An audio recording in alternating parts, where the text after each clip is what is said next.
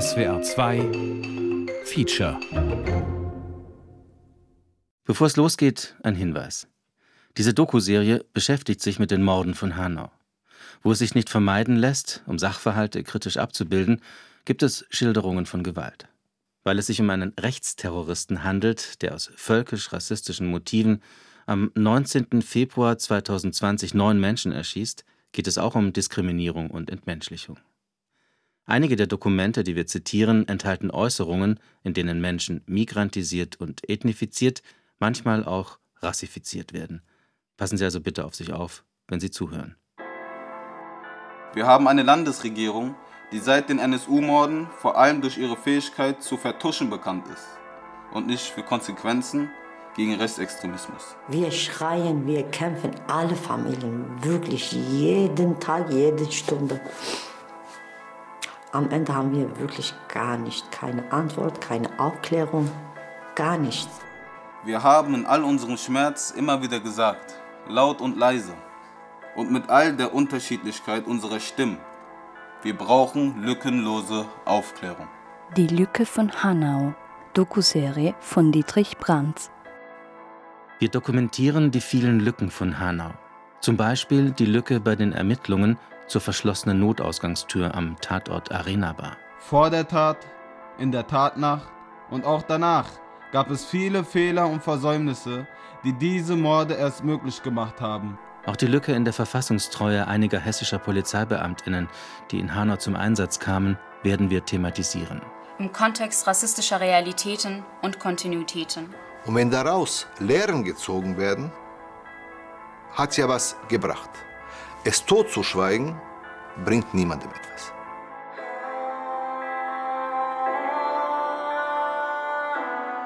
Vieles ist immer noch ungeklärt, wenn es um die Morde von Hanau geht auch im Zusammenhang mit dem Vorgehen des Sondereinsatzkommandos der hessischen Polizei.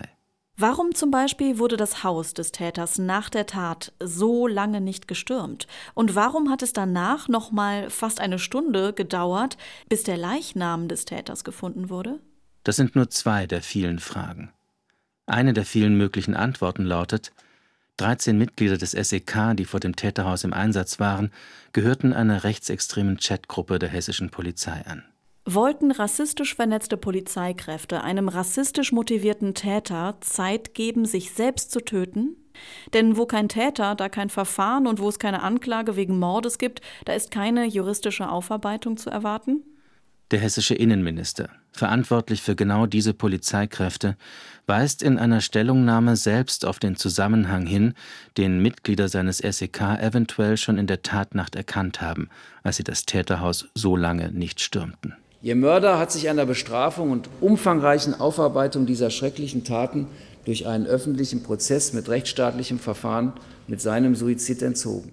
Haben Einsatzkräfte der Polizei und des SEK durch ihr Verhalten vor dem Täterhaus möglicherweise daran mitgewirkt, dass es zu keinem derartigen Verfahren kommen konnte, somit zu keiner umfangreichen Aufarbeitung rassistisch motivierter Morde? Auch ein anderer Aspekt kann stutzig machen. Die nachweisbare Tatsache, dass das Täterhaus zunächst unzureichend gesichert wurde durch die hessische Polizei, auch als Beamtinnen schon wussten, dass der damals noch tatverdächtige 43-Jährige sich im Reihenhaus seiner Eltern befinden muss. Hätte der Täter, wenn er gewollt hätte, wirklich die Möglichkeit gehabt, durch den Garten zu entkommen? Das hätten wir nicht verhindern können. Jürgen Fehler, Leiter der Polizeidirektion Hanau, sagt den Satz im Zusammenhang mit der Ermordung von Willi Viorel Paun, der den Täter mit seinem Auto verfolgt und den Notruf 110 der Polizei in Hanau während dieser Verfolgung nachweislich nicht erreicht hat. Es kann doch nicht sein, dass ein Notruf nicht erreichbar ist. Wäre er noch am Leben, wenn er in der Tatnacht bei der 110 durchgekommen wäre? Fünfmal hat er es versucht. Zweimal hat er sich vertippt. Dreimal wählt er ins Leere. Niemand nimmt die Notrufe von Willi Viorel Paun entgegen. Es kann doch nicht sein. Wenn er den BeamtInnen hätte sagen können, welches Nummernschild das Auto des Täters hat, wohin der Mörder gerade fährt und wie dieser aussieht, hätte dann auch die Erschießung weiterer Opfer verhindert werden können? Das hätten wir nicht verhindern können. Alle notwendigen und möglichen polizeilichen Maßnahmen wurden insofern unverzüglich getroffen. Das war wieder der Innenminister des Landes Hessen, Peter Beuth, bei einer Rede im Hessischen Landtag am 4. Februar 2021, knapp ein Jahr nach den Morden von Hanau. Wir werden nachweisen, dass man dies auch ganz anders sehen kann und die Polizei in Hanau gewiss nicht alle möglichen polizeilichen Maßnahmen getroffen hat. In meinen Augen, in meinen Augen, Totalversagen. Das sagt Armin Kurtovic, Vater von Hamza Kurtovic, ermordet am 19. Februar 2020 am Tatort 6 Arena Bar. Gestorben auch deshalb, weil eine Notausgangstür verschlossen war. So jedenfalls steht es im Tatortbericht der Polizei. Deutschland schuldet mir ein Leben. Gökhan, Sedat, Nessa, Mercedes, Hamza, Willi Viorel, Fatih, Ferhat, Kaloyan. Und seit der Wegzeit spüren wir keinen Schmerz, denn ihr wurdet genommen, es zerreißt uns das Herz. Schlaflose Stunden, Tage und Nächte fahren vorbei und wir suchen euer Lächeln. Doch stattdessen hängen Bilder an Wänden, Kerzen am Boden, bunte Rosen, Szenen im Kopf, die Herzen bluten. Hofft, dass die Seelen im Frieden ruhen. Allen Opfern der Morde von Hanau wird von Polizeikräften und Medienberichten ein sogenannter Migrationshintergrund zugewiesen. Bei jeder Leerstelle, die während oder nach der Tatnacht dokumentiert werden kann, geht es deshalb immer auch um eine Lücke zwischen Menschen, die migrantisiert werden, und deutschen Behörden, denen sie zunehmend misstrauen. Ich habe verstanden, dass ich nicht mehr dazugehöre. Niemals dazugehört habe, sonst wäre sonst wär mein Sohn nicht ermordet worden. Die erste Lücke von Hanau unmittelbar nach der Tatnacht und auch noch mehr als zwei Jahre später sehen wir dort, wo offenbar viele konzentriert wegschauen, bei der Mittelschichtherkunft des Täters, seinem Bildungshintergrund. Ausgebildet an einer Elitefakultät in Bayreuth, leistungsorientiert im Elternhaus, erfolgreich im Beruf, Mitglied der königlich privilegierten Hauptschützengesellschaft 1406 in München, einem Traditionsverein. Ein Akademiker, der mit Prostituierten verkehrt, Pornohefte im Wald verbrennt, in einem Reihenhaus aufwächst, als Workaholic gilt, BMW fährt und immer montags im Schützenverein trainiert, wie man die Kinder von Nachbarn erschießt. Deutschland aber normal. Alle Zeugen finden ihn unauffällig. Folge 1 der Dokuserie Die Lücke von Hanau. Bevor wir also die Morde von Hanau aus der Opferperspektive betrachten, weshalb zum Beispiel der Notruf für Willi Viorel Paun in der Tatnacht nicht erreichbar und der Notausgang der Arena-Bar offenbar verschlossen war, ist dies die erste von drei Folgen, die sich mit der Mittelschichtherkunft eines Mannes beschäftigt, der am 19. Februar 2020 neun Menschen tötet, weil sie für ihn nicht zu Deutschland gehörten. Gibt es einen Zusammenhang zwischen dem Rassismus des Täters und dem Lebensstil der Mittelschicht? Wir fragen nach dem Hintergrund des 43-jährigen Deutschen, wie der Täter am Tag nach der Tat in vielen Medien genannt wird. Spielt sein Mittelschicht-Hintergrund, der Wertehimmel des Milieus, vielleicht auch sein Mittelschicht-typisches Verständnis von Männlichkeit, eine Rolle bei der Auswahl der Opfer? Wenn ein Täter einen sogenannten Migrationshintergrund zugewiesen bekommt, wird die Öffentlichkeit meist schnell über solche Parameter informiert. Dann stehen Fragen nach Herkunft, Tradition, Geschichte, Ethnie, Familie und Werten sofort im Mittelpunkt. Anders als zum Beispiel bei einem weißen deutschen Amokläufer, bei dem immer zuerst nach psychischer Disposition und individuellen Voraussetzungen gefragt wird. Wo genau hat sich der Täter radikalisiert? Wirklich vor allem im Internet? Wir drehen das meist übliche Vorgehen in den ersten Folgen der Lücke von Hanau um, wollen wissen, ob der Täter von Hanau mit seiner Herkunft, seinem Hintergrund der typische Vertreter einer weißen deutschen Mittelschicht ist. Wo lernt er so planvoll und effektiv vorzugehen und in nur fünf Minuten neun Menschen zu ermorden? Wir befragen Denkmodelle, Überzeugungen, Ordnungsvorstellungen, Grundwerte, Glücksversprechen, Besitzverhältnisse, vielleicht sogar Glaubenssätze, mit denen der Täter sozialisiert wird. Schießt hier ein Mann der Mittelschicht, die sich selbst als deutsch definiert, auf Menschen in einer migrantisierten Nachbarschaft? Ist das die eigentliche Lücke von Hanau? All das dokumentieren wir, indem wir eine Timeline der Tatnacht erstellen und dabei möglichst vielen Aspekten dieser Morde nachgehen. Wir nutzen dafür Dokumente in Text und Ton, die veröffentlicht und für alle frei zugänglich sind. Und wir greifen auf Textdokumente zurück, die bereits für eine Veröffentlichung aufbereitet wurden, die Pressemitteilungen der Staatsanwaltschaft zum Beispiel. Diese zitieren wir wörtlich. Außerdem verwenden wir Ermittlungsergebnisse, die wir aus rechtlichen Gründen im Zweifelsfall sinngemäß wiedergeben. Immer handelt es sich dabei um Aussagen von Überlebenden und Angehörigen, Nachbarn, Kollegen, Professoren, Verwandten und Jugendfreunden des Täters, auch von Psychiatern und Polizeikräften. Warum fällt eigentlich keinem rechtzeitig auf, dass dieser 43-jährige Deutsche gefährlich ist? Alle diese Äußerungen sind dokumentiert, also eigentlich bekannt. Wir sammeln die Aussagen, setzen sie in Beziehung, entdecken dadurch neue Zusammenhänge und zeigen auf diese Weise die Leerstellen auch bei der gesellschaftlichen Aufarbeitung. Weshalb kann ein 43-jähriger Deutscher in einem Schützenverein üben, wie er Menschen in einer Shisha-Bar töten will? Deutschland. Aber normal. Deutschland, aber normal ist im Jahr nach den Morden von Hanau das Motto, mit dem die AfD in den Bundestagswahlkampf zieht. Kein Wohlstand ohne Mittelstand. Auch das ist ein Slogan dieser Kampagne. Ein weiteres Wahlkampfplakat der Partei zeigt, wie die AfD den Mittelstand und damit die deutsche Mittelschicht schützen will. Extremisten stoppen. Über dem Text sieht man auf dem Plakat eine Deutschlandflagge. Sie ist von fünf Einschusslöchern mit schwarzen Schmauchspuren effektvoll durchsiebt. Schwarz, Rot, Gold und fünfmal Peng. Die Einschusslöcher sind groß. Sie müssen von einer entsprechend großkalibrigen Waffe stammen. Einer Cesca 75 Shadow vielleicht, die der Täter von Hanau für seine Morde verwendet. Für deutsche Leitkultur. Beeinflusst sein Mittelschicht-Hintergrund auch die Art, wie er Menschen tötet? Deutschland ist in meinen Augen schuldig. Wir folgen dem Täter von Hanau bei all dem so genau wie möglich. Tag für Tag, in kritischen Situationen teilweise Sekunde für Sekunde.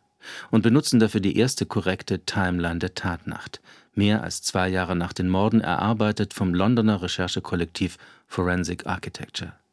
Eine Timeline des BKA, mit der wir ursprünglich arbeiten wollten, ist offensichtlich mangelhaft. Eigentlich ein Skandal. Gökhan, Sedat, Nessa, Mercedes, Hamza, Willi Viorel.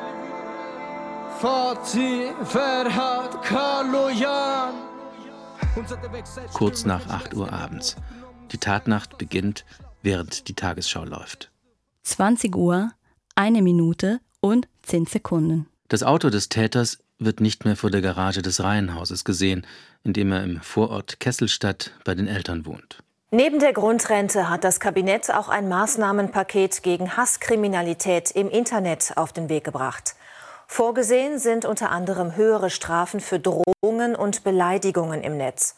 Außerdem sollen soziale Netzwerke wie Facebook oder Twitter verpflichtet werden, Posts wie Volksverhetzungen dem Bundeskriminalamt zu melden.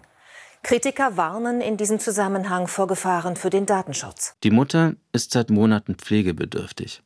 Der Vater verrentet, aber noch in Jobs unterwegs. Der 43 Jahre alte Täter lebt seit einem Jahr wieder im Kellergeschoss des Elternhauses, seinem ehemaligen Jugendzimmer, und ist arbeitslos. Mutmaßliche Rechtsterroristen am Freitag festgenommen. Sie sollen Anschläge geplant haben auf Politiker, asylsuchende Muslime. Auch das Attentat von Halle und der Mord am Kasseler Regierungspräsidenten Lübcke. Hass, der tötet. Angefeuert über digitale Medien. Die Bundesregierung will öffentliche Hassäußerungen nun schärfer bestrafen. Das ist an diesem Mittwochabend der zweite Bericht der Tagesschau, kurz bevor der Täter von Hanau neun Menschen erschießt. All diejenigen, die im Netz bedrohen, die im Netz hetzen, die Straftaten begehen, die müssen wissen, das kann Konsequenzen haben und das wird auch Konsequenzen haben. Weiß der Täter von Hanau zu diesem Zeitpunkt, wen er töten will? Wählt er seine Opfer bewusst aus oder sterben sie zufällig? Wir glauben, einige der Opfer werden nicht zufällig erschossen.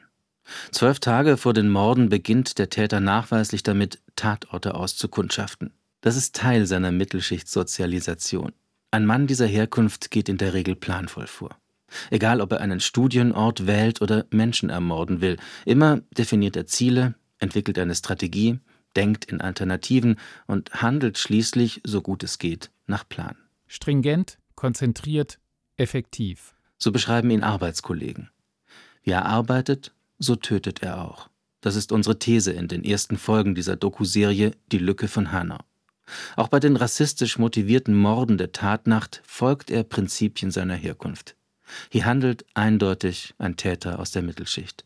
Drei Menschen in elf Sekunden in der Innenstadt, sechs Menschen in 24 Sekunden tötet er im Vorort Kesselstadt. Das ist seine Bilanz. Bitte nennt mit mir gemeinsam und laut die Namen derjenigen, die zu dieser Stadt gehörten und heute nicht mehr bei uns sein können. Ferhat Ünvar. Ferhat Ünvar! Gökhan Gültekin. Gökhan Gültekin! Hamza Kurtovic. Zwei Tage nach den Morden. Die erste Großkundgebung im Gedenken der Opfer. Zum ersten Mal werden die Namen der Ermordeten in der Öffentlichkeit im Kollektiv genannt. Said Nasser al-Hashemi. Mercedes Kirpac. Sedat Gürbüz. Die Namen der Opfer immer wieder zu sagen, dazu ruft die Initiative 19. Februar Hanau seither auf. Hashtag Say Their Names. Damit die Opfer nicht in Vergessenheit geraten und damit jedes Mal ihre Individualität deutlich wird. Nicht das Konstrukt einer Identität, mit dem sie zuerst migrantisiert, oft ethnifiziert, manchmal auch rassifiziert werden. Dadurch meist radikal abgewertet, dann ausgegrenzt, dann ermordet. Auch dieser Logik will Hashtag Say Their Names entgegenwirken. Wir werden sie nicht vergessen. Gökhan Gültekin, Sedan Gürbis, Said Hashemi, Mercedes Kirpert. Auch Volker Bouffier, amtierender Ministerpräsident des Landes Hessen, nennt am zweiten Jahrestag der Morde während der Gedenkfeier auf dem Hauptfriedhof von Hanau jeden Namen.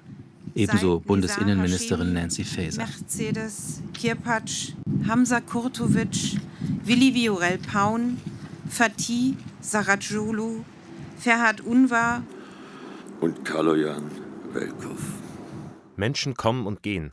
Das, was bleibt, ist das Volk. Dieser Satz ist das Resümee des Täters in seinem sogenannten Manifest, von den Ermittlern des BKA als Bekennerschreiben gewertet, von ihm selbst mit dem Namen Begründung als Word-Datei abgespeichert.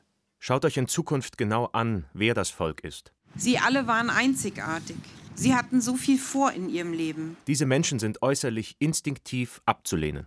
Der Täter von Hanau hat seine Opfer entindividualisiert, somit enthumanisiert. Es ist sein Versuch, mit einer völkisch-rassistischen Argumentation zu legitimieren, dass er Menschen töten darf, die seine Nachbarn sind. Umgekehrt lernte ich mein eigenes Volk kennen als ein Land, aus dem das Beste und Schönste entsteht und herauswächst, was diese Welt zu bieten hat. Erfolg, Leistung, Überlegenheit. Das Beste und Schönste.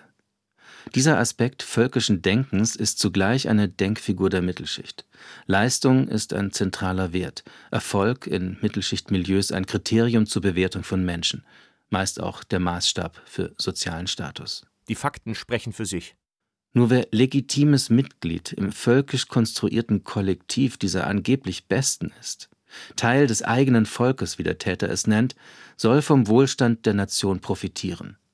Rassismus, der sich in der Mittelschicht äußert, ist Wohlstandsrassismus. Schaut euch in Zukunft genau an, wer das Volk ist. Ohne den Leistungsgedanken der Mittelschicht ist sein völkisches Weltbild nicht zu verstehen. Ein Nazi war das.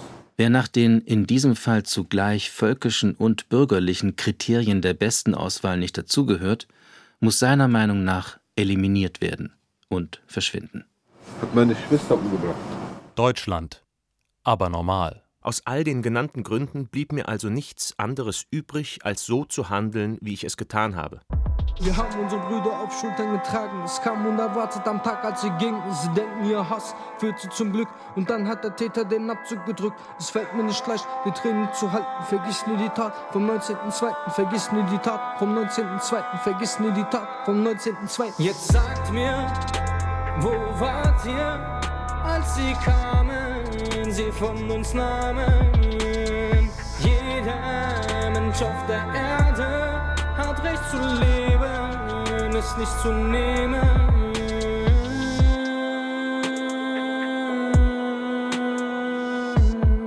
Wir folgen dem Mittelschichttäter aus der Reihenhaussiedlung wieder auf seinem Weg in die Innenstadt. Sein Ziel ist die Gegend am Heumarkt, ein Ausgeviertel. Er fährt dorthin, wo Menschen, die von ihm migrantisiert werden, in Bars abhängen, die sich Midnight und Daluna nennen. 20 Uhr, 6 Minuten und 32 Sekunden. Der Täter stellt seinen Wagen ab. Er fährt einen schwarzen BMW 430 Grand Coupé mit Sportsitzen und Sportpaket M.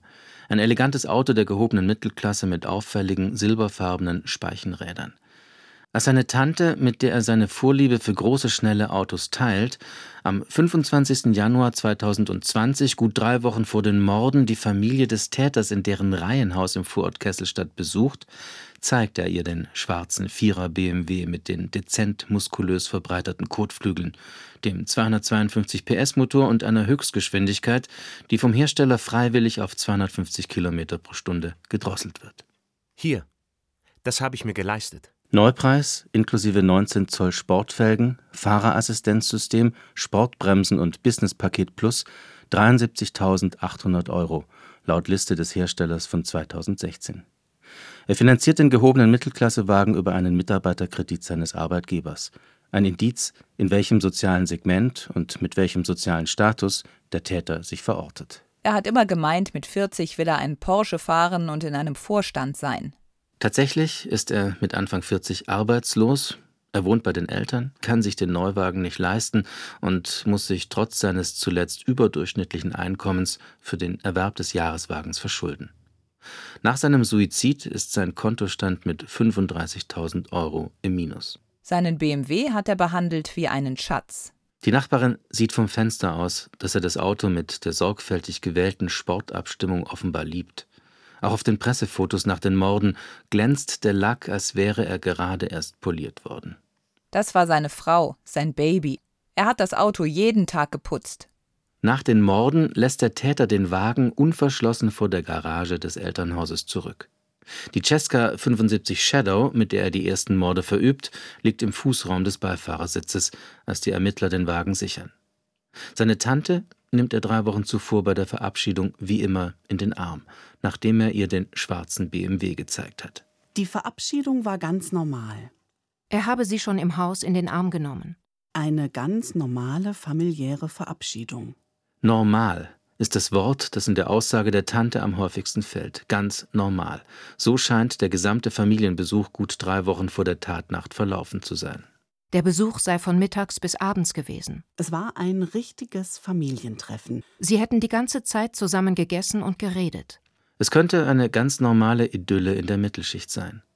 Der schwarze BMW mit den eleganten Speichenrädern parkt am Eingang eines Weges, der zum Reihenhaus führt.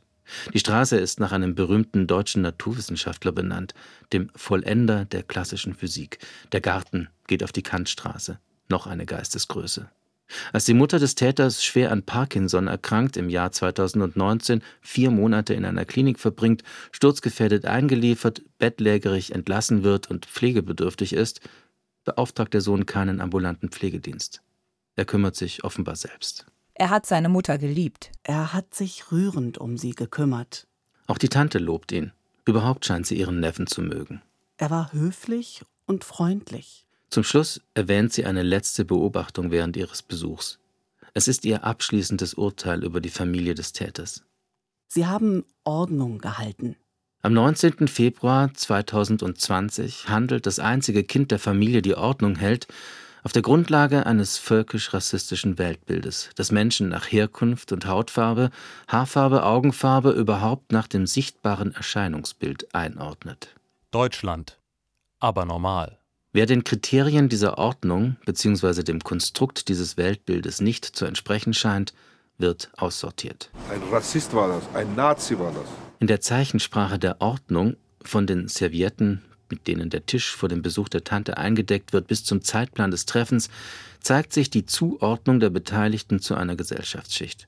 Der Täter von Hanau scheint dem Mittelschichtmuster dank seiner Kleidung und seines Habitus voll und ganz zu entsprechen. Er wirkte ganz normal. Hat meine Schwester umgebracht. Ein ganz normaler Kerl.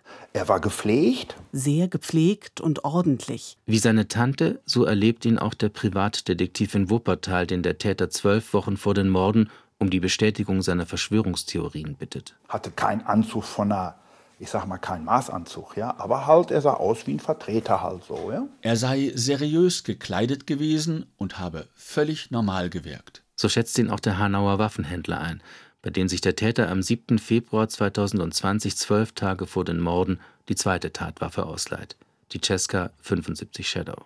In keiner Weise auffällig. So formuliert es Friedrich Schmidt, der Vorsitzende des Schützenvereins Diana in Bergen-Enkheim, einem Vorort von Frankfurt, wo der Täter ab April 2012 insgesamt knapp acht Jahre lang Mitglied ist und ab Mai 2014 mit seiner großkalibrigen Waffe erscheint, jener Sig Sauer P226, mit der er nach intensivem Schießtraining sechs Menschen aus rassistischen Motiven ermordet, seine Mutter tötet und am Ende sich selbst. Ein eher ruhiger Typ. Auffällig war nur, dass ich bei ihm nie ein Handy gesehen habe.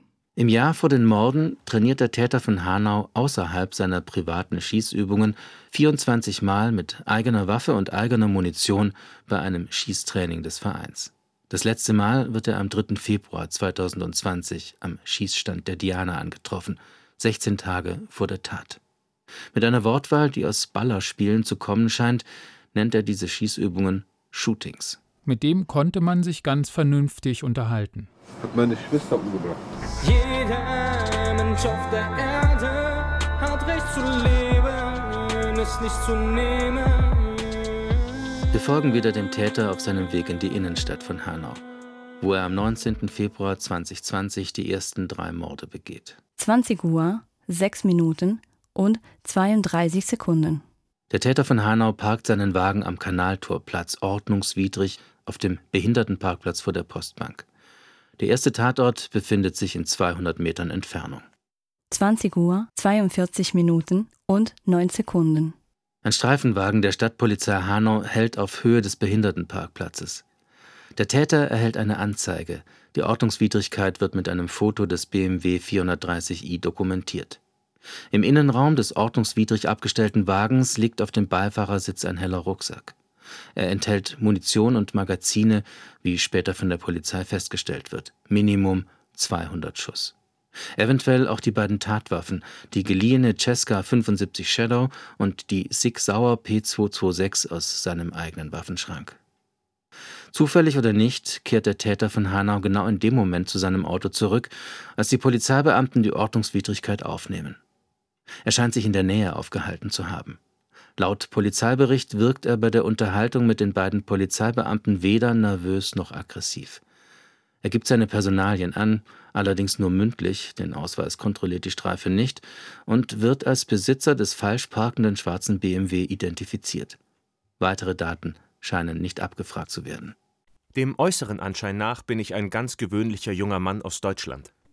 Sollten die Waffen zu dem Zeitpunkt, als der Täter mit den beiden Streifenpolizisten spricht, nicht in dem Rucksack auf dem Beifahrersitz liegen, trägt er sie entweder in den Innentaschen seines Parkers oder am Körper bei sich. Oder sie liegen an einem anderen Ort im Auto, im Kofferraum, im Handschuhfach oder unterm Sitz. Sind die Daten zum Waffenbesitz vielleicht nur an diesem einen Abend nicht abgefragt worden und vielleicht nur bei diesem einen Waffenbesitzer nicht?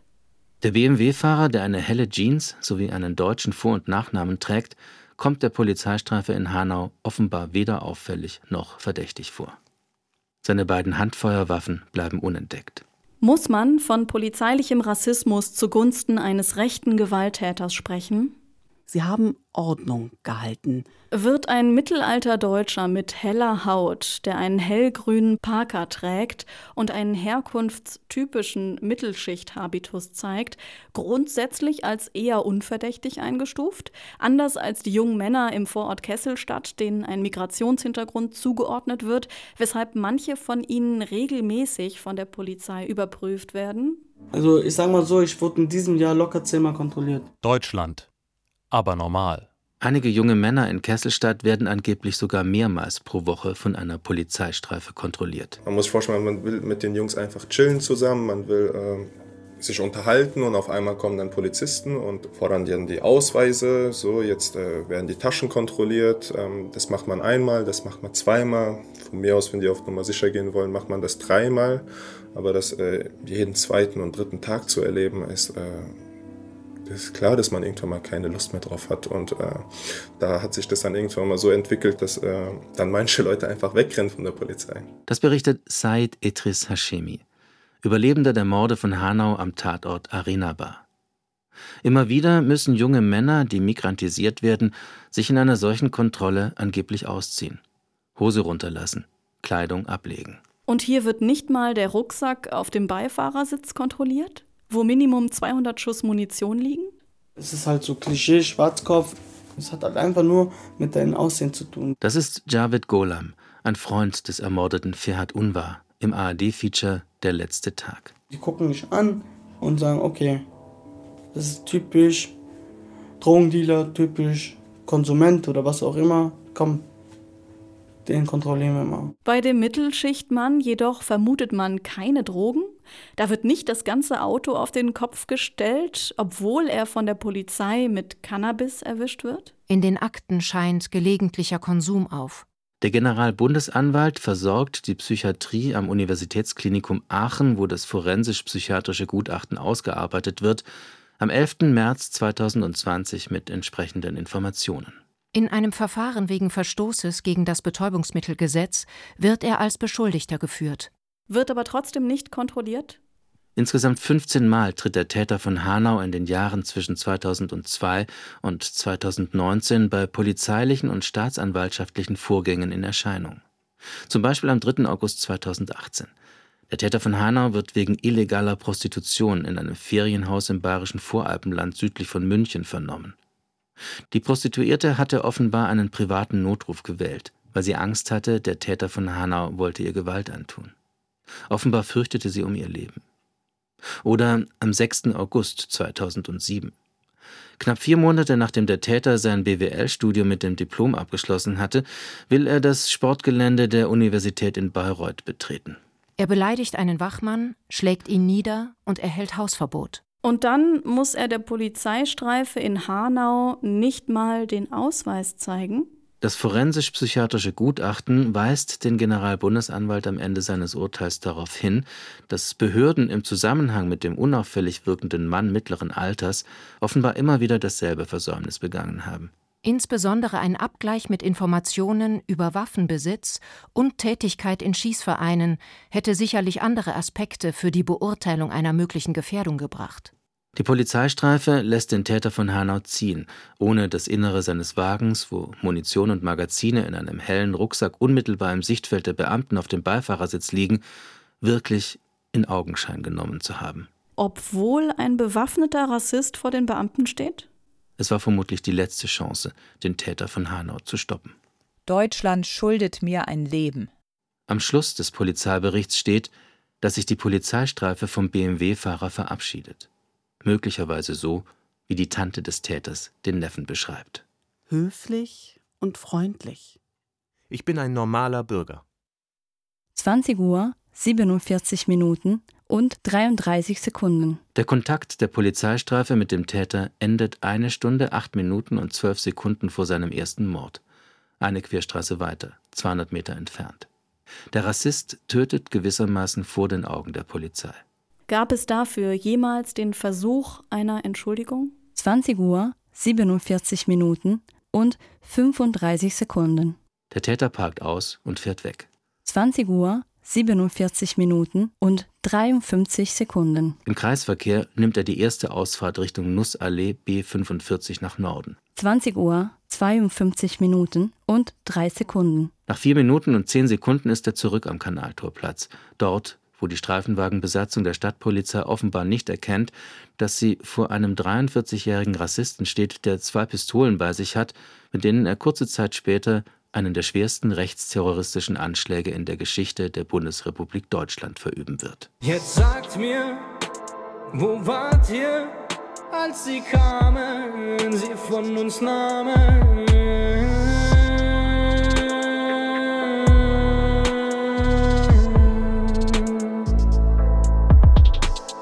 Jeder Mensch auf der Erde hat Recht zu leben, ist nicht zu nehmen. Das erste Opfer der Mordserie ist Kaloyan Velkov, bulgarischer Staatsbürger, so steht es im Bericht der Polizei. Der europäische Arbeitsmigrant, Bürger der EU, hat bei deutschen Behörden den verwaltungsrechtlichen Status eines Ausländers. Zwei Jahre vorher zieht er nach Hanau, um Geld für die Familie zu verdienen, seine Frau und den acht Jahre alten Sohn. Die Anwesenheit des Arbeitsmigranten scheint der Täter von Hanau für die Konsequenz einer verfehlten Regierungspolitik der Großen Koalition zu halten. Vor allem die Migrationspolitik der Regierung Merkel scheint er zu missbilligen. Auf dem Flurfunk war klar, dass das kein Linker gewesen ist. Andere Rassen und Kulturen sind destruktiv, vor allem der Islam. Für den Täter von Hanau gehören Menschen, die er in diese Kategorien einordnet, nicht zu Deutschland.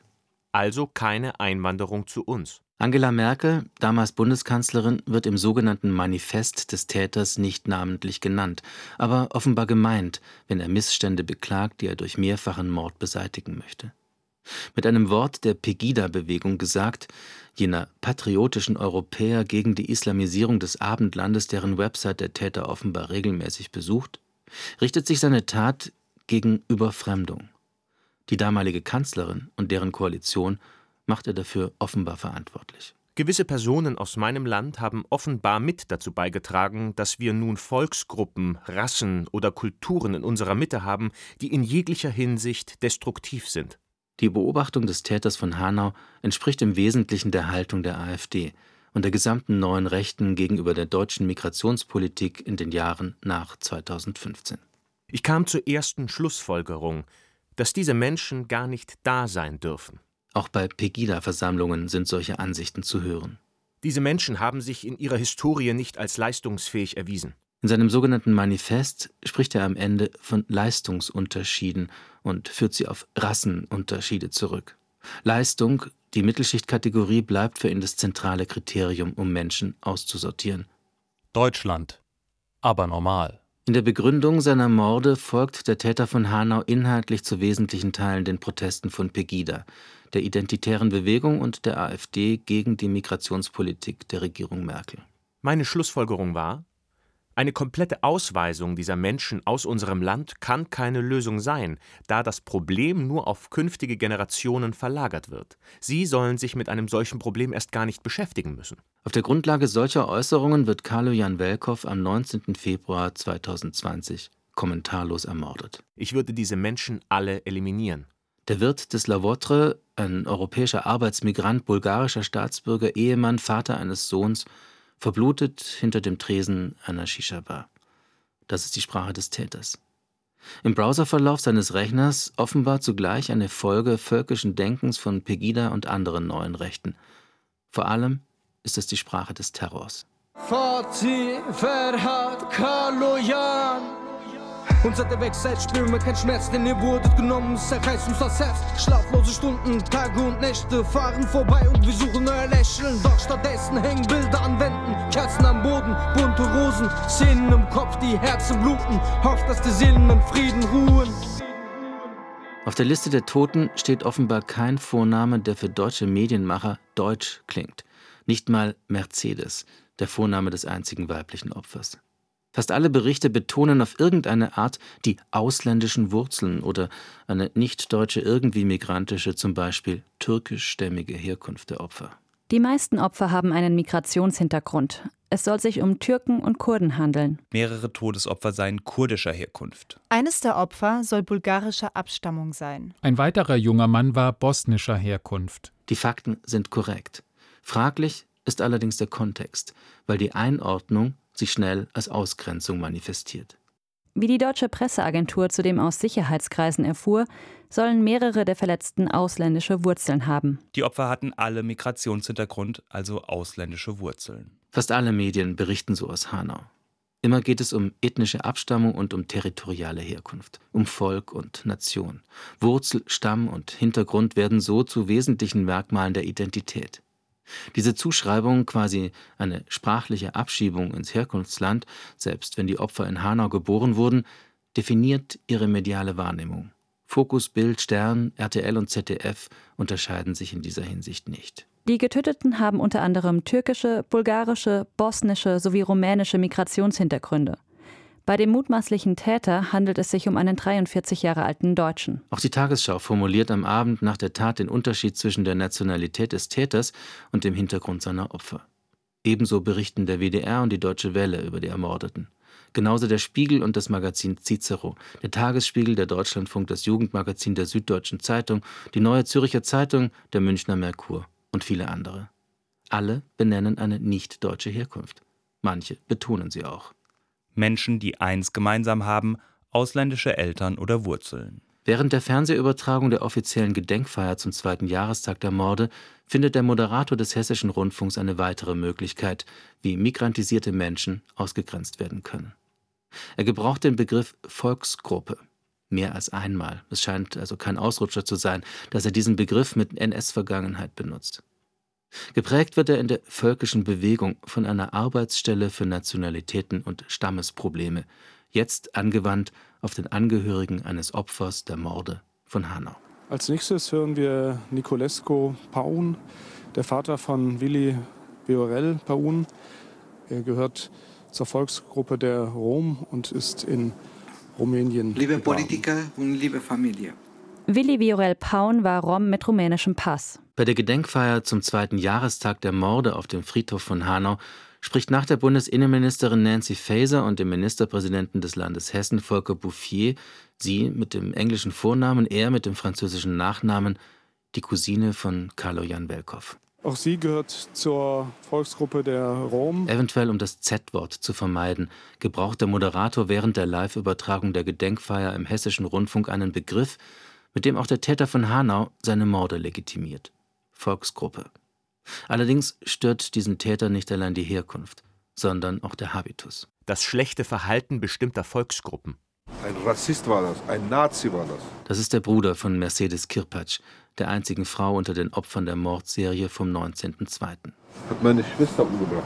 Auch sie gehört zur Volksgruppe der Rom. Mercedes Kirpatsch war eine polnische Romni mit deutscher Staatsangehörigkeit. Andere drehen die Reihenfolge der Zuordnung um eine deutsche Romni mit polnischen Wurzeln. Woraus eine Abneigung gegen diese Volksgruppen resultierte. Die Familie hat polnische Wurzeln, lebt aber schon lange in Hanau. Warum aber? Mercedes Kirpatsch kommt 1984 in Offenbach zur Welt. Warum lebt sie aber schon lange in Hanau? Hamza Kotovic-Familie stammt aus Bosnien. Auch er kam hier zur Welt. Wie lange stammt man aus Bosnien, bis man bei Spiegel TV als Deutscher gilt? Schon der Vater des ermordeten Armin Kurtovic wurde in Deutschland geboren. Der Afghane Said Nessa el Hashimi. Sein Bruder überlebte verletzt. Der Getötete, der hier der Afghane genannt wird, ist Hanauer. Geboren in Hanau, aufgewachsen in Hanau. Da aber diese Völker besonders zahlreich auf dem Planeten vertreten sind und offensichtlich nicht bereit sind, auf eine weitere Vermehrung freiwillig zu verzichten, sich im Gegenteil sogar erstaunlicherweise besonders toll finden, muss also ein Problem gelöst werden. Das ist die Perspektive des Täters in seinem sogenannten Manifest. Daher sage ich, dass folgende Völker komplett vernichtet werden müssen: Marokko, Algerien, Tunesien, Libyen, Ägypten, Israel, Syrien, Jordanien, die Türkei, Libanon, Irak, Iran, Kasachstan, Turkmenistan, Usbekistan, Pakistan, Afghanistan. Die Auslöschung der Bevölkerung muslimischer Länder plus Israel. Der Täter träumt vom Genozid. Und das wäre erst die Grobsäuberung. Danach muss die Feinsäuberung kommen. Diese betrifft natürlich das eigene Volk. Nicht jeder, der heute einen deutschen Pass besitzt, ist reinrassig und wertvoll. Mit dem, was der Täter Feinsäuberung nennt, spielt er offenbar auf den Begriff der ethnischen Säuberung an. Eine Halbierung der Bevölkerungszahl kann ich mir vorstellen. Deutschland. Aber normal. Wenn ein Knopf zur Verfügung steht, dies Wirklichkeit werden zu lassen, würde ich diesen sofort drücken. Jetzt sag mir mal bitte, wer zahlt den Preis? Die Medien, sie hetzen um jeden Preis. Ich sage jetzt bitte, stopp den Teufel hinter der Kamera, die hetzen und täuschen. Wir haben unsere Brüder auf Schultern getragen. Es kam unerwartet am Tag, als sie gingen. Sie denken, ihr Hass führt sie zum Glück. Und dann hat der Täter den Abzug gedrückt. Es fällt mir nicht leicht, die Tränen zu halten. Vergiss nie die Tat vom 19.02. Vergiss nie die Tat vom 19.02. Vergiss nie die Tat vom 19. Jetzt sagt mir, die zentrale rassistische Passage im sogenannten Manifest des Täters von Hanau finden wir auf der persönlichen Homepage von Michael Klonowski. Er ist von 1992 bis 2016 Journalist beim Fokus, dort in leitender Funktion. Ab 2016 Berater von Frauke Petri, damals Bundessprecherin der AfD. Ab 2017 Pressesprecher der AfD-Fraktion im Landtag von Baden-Württemberg. Und von Februar 2018 bis Dezember 2021, also auch zum Zeitpunkt der Morde von Hanau, persönlicher Referent und Redenschreiber von Alexander Gauland, AfD-Fraktionsvorsitzender im Deutschen Bundestag. Multikulturalismus kann tödlich sein.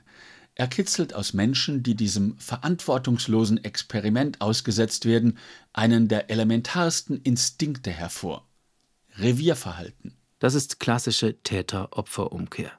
Die Schuld wird nicht dem Täter gegeben. Schuld an ihrem eigenen Tod haben nach dieser Lesart die Opfer, weil sie allein durch ihre Anwesenheit angeblich eine aggressive Reaktion provozieren.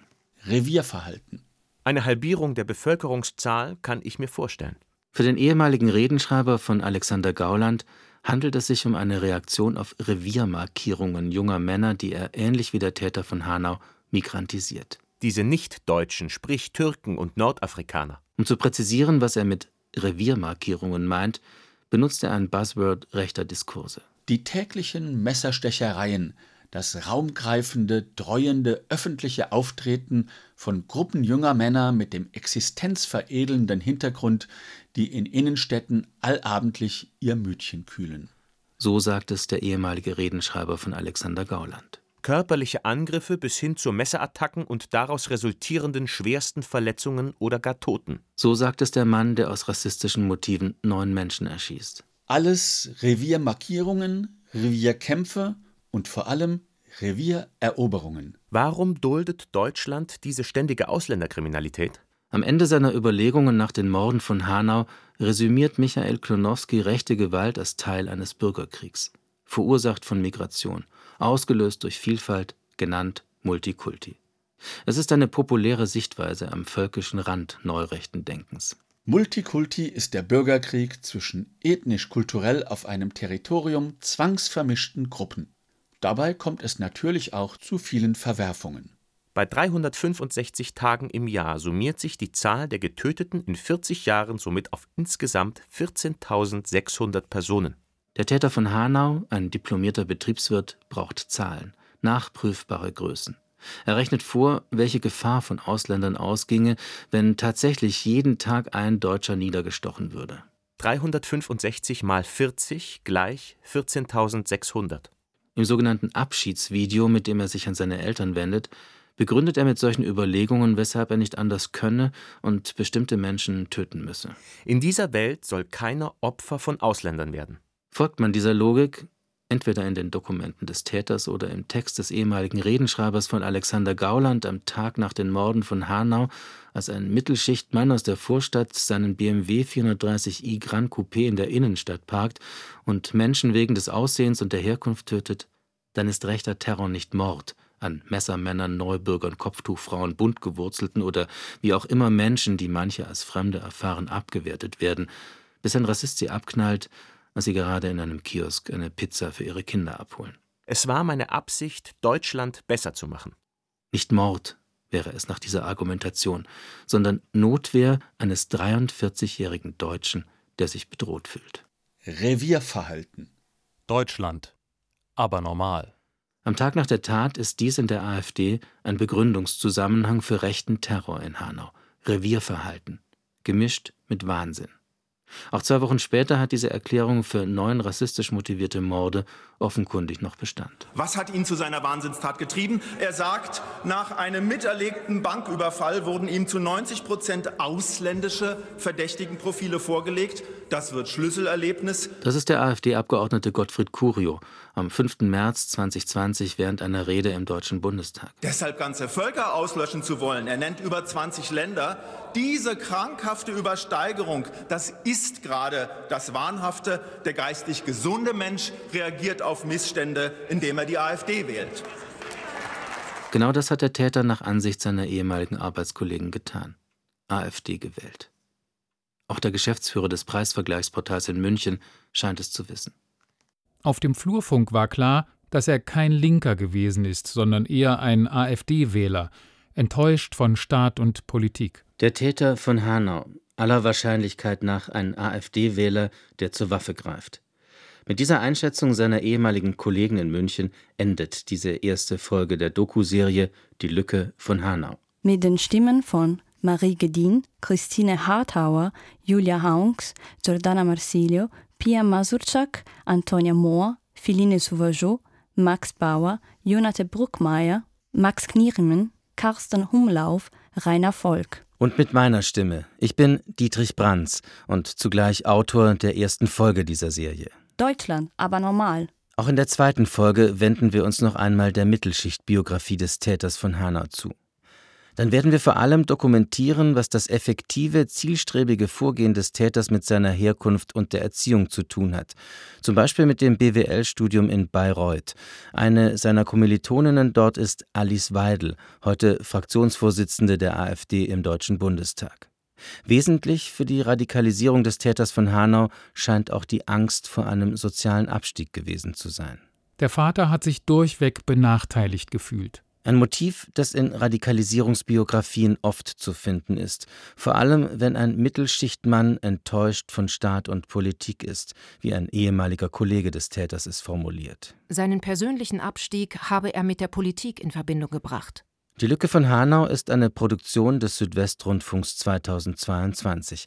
Redaktion Walter Filz. Alle Folgen der Dokuserie finden Sie in der ARD Audiothek. Außerdem ist sie in der Ausstellung Three Doors im Frankfurter Kunstverein zu hören. Die Musik dieser Folge kam vom Hanauer Rapper Aksu und seinem Titel Wo wart ihr? Aksu, mit bürgerlichem Namen Abdul Cherim Salam, hat selbst an einem der Tatorte gearbeitet, in der Midnight Bar, allerdings nicht zum Zeitpunkt der Tat, als Sedat Gürbüz dort starb. Gökhan, Sedat, Nessa, Mercedes, Hamza, Willi Viorel, Fatih, Ferhat, Kaloyan. Für viele Menschen mit Diskriminierungserfahrung waren die Morde von Hanau eine Zäsur in der Biografie. Wir dokumentieren deshalb jeweils am Ende einer Folge, wie sich das Leben an diesem Februartag verändert hat. Zum Beispiel für den Deutschrapper Asimemo. Er kommt aus Hanau und er hat jetzt das Schlusswort. Mein Leben hat sich verändert. Wir zitieren ein WhatsApp-Interview mit dem Bayerischen Rundfunk. Auf der einen Seite will ich heute mehr gegen rechtsextreme Gewalt tun und öfter über das Thema in der Öffentlichkeit sprechen. Auf der anderen Seite schaue ich mich jetzt öfter draußen auf der Straße zweimal um. Bin misstrauischer geworden, was schade ist. Nach so einer Tat kann man eben nicht normal weiterleben.